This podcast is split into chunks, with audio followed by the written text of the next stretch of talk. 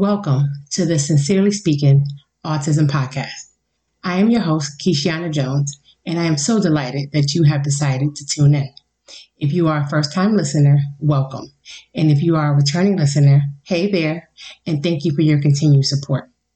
Please don't forget to subscribe to my podcast, download, as well as feel free to share it with your family and friends. That's how we get the word out. Also, all reviews are greatly appreciated. Today's topic is holidays on the spectrum. Usually I tape the broadcast on Tuesdays, but today I decided to hold off until Thursday because today is Thanksgiving. And what a better time to talk about holidays on the spectrum when we're actually on a holiday. So, right now, this holiday is one like no other because we are actually, as a country, experiencing a global pandemic. With this pandemic, we are under instructions by our local officials to limit our family gatherings as to not um, cause the coronavirus numbers to increase, which that particular instruction is hard for many. And it is hard because of the fact that this is a holiday. It's family time. It's time for gathering, for breaking bread, for being with your loved ones. But again, because we are in a global pandemic, we are asked not to congregate as much as we would normally do. Now, in the autism home, for some, this may be blessed instructions for some, because for many of us dealing with children on the spectrum, holidays can pose a very, very stressful time. Holidays can be overwhelming for both the child as well as the parents because there are so many different facets that we're required to try to account for ahead of time that sometimes we miss out on enjoying the actual day itself. We miss out on being able to be grateful and thankful for all that we have, being able to enjoy the good food, the um, the family time, the you know the the companionship of having others around, and actually having adult conversation. And the reason is is because usually these family gatherings can cause a lot of sensory overload for our children. And that sensory overload typically will result in glorified tantruming.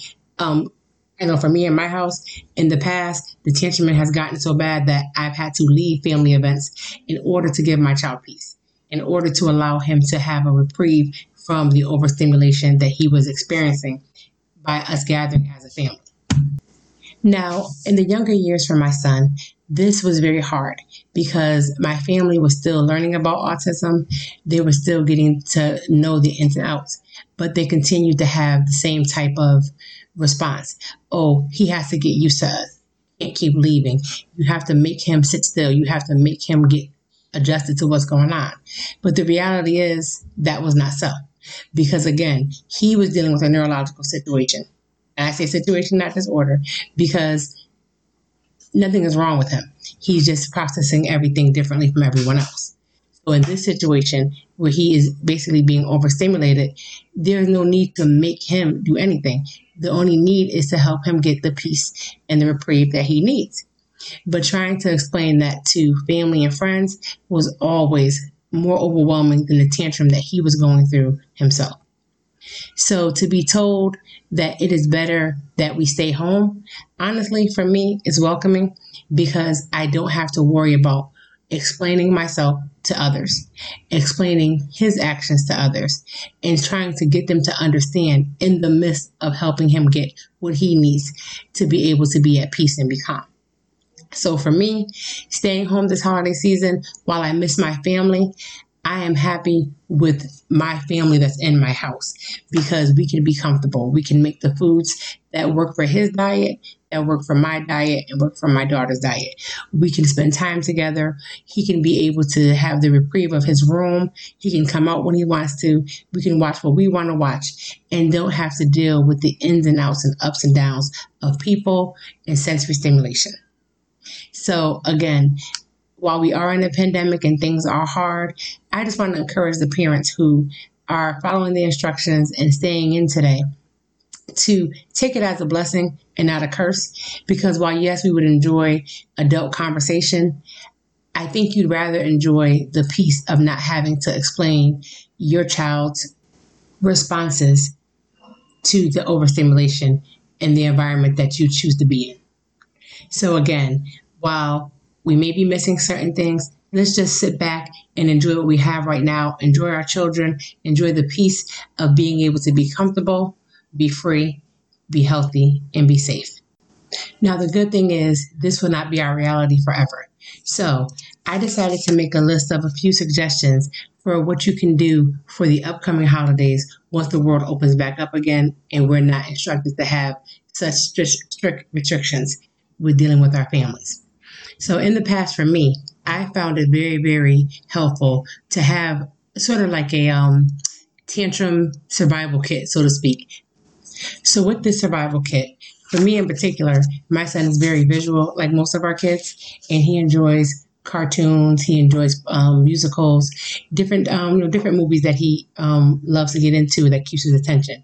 So for me, when I know that I'm going to a family's house, I will make sure that I have a portable DVD player or even an iPad with downloaded movies. Um, my son is into Netflix a lot, so I make sure that I have that and the subscription is available. I have headphones. Um, and then what I do is I make sure that I have his favorite movies downloaded on the iPad or readily available on the portable DVD player. I also make sure that I bring the dishes that he likes to eat.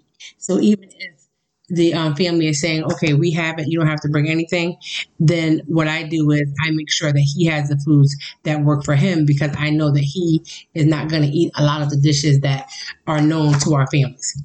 So what I do for him is that I make sure that he has um, that he has his snacks. He has those things that he likes, his favorite foods. Then also I would bring his headphones to help him reduce the sound around him.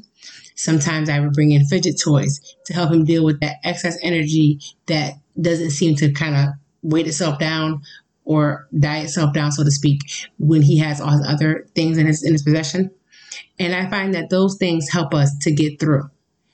I also uh, make sure that I observe him and watch and see when he starts to get restless. And I start to slowly but surely pick a time that's going to work for all of us to try to avoid the meltdown. So, again, these are just a few suggestions that you can look into and see you know, that might help you. But I just suggest that while we have this downtime, start, you know, making a list of your own and creating your own tantrum survival kit for the holidays. Trust me, it'll help you it'll give you peace, but most of all, it'll allow you to enjoy the holidays. So, with that being said, I want you to remember to breathe, breathe again, roll up your sleeves because there's work to do. You got this. Be well.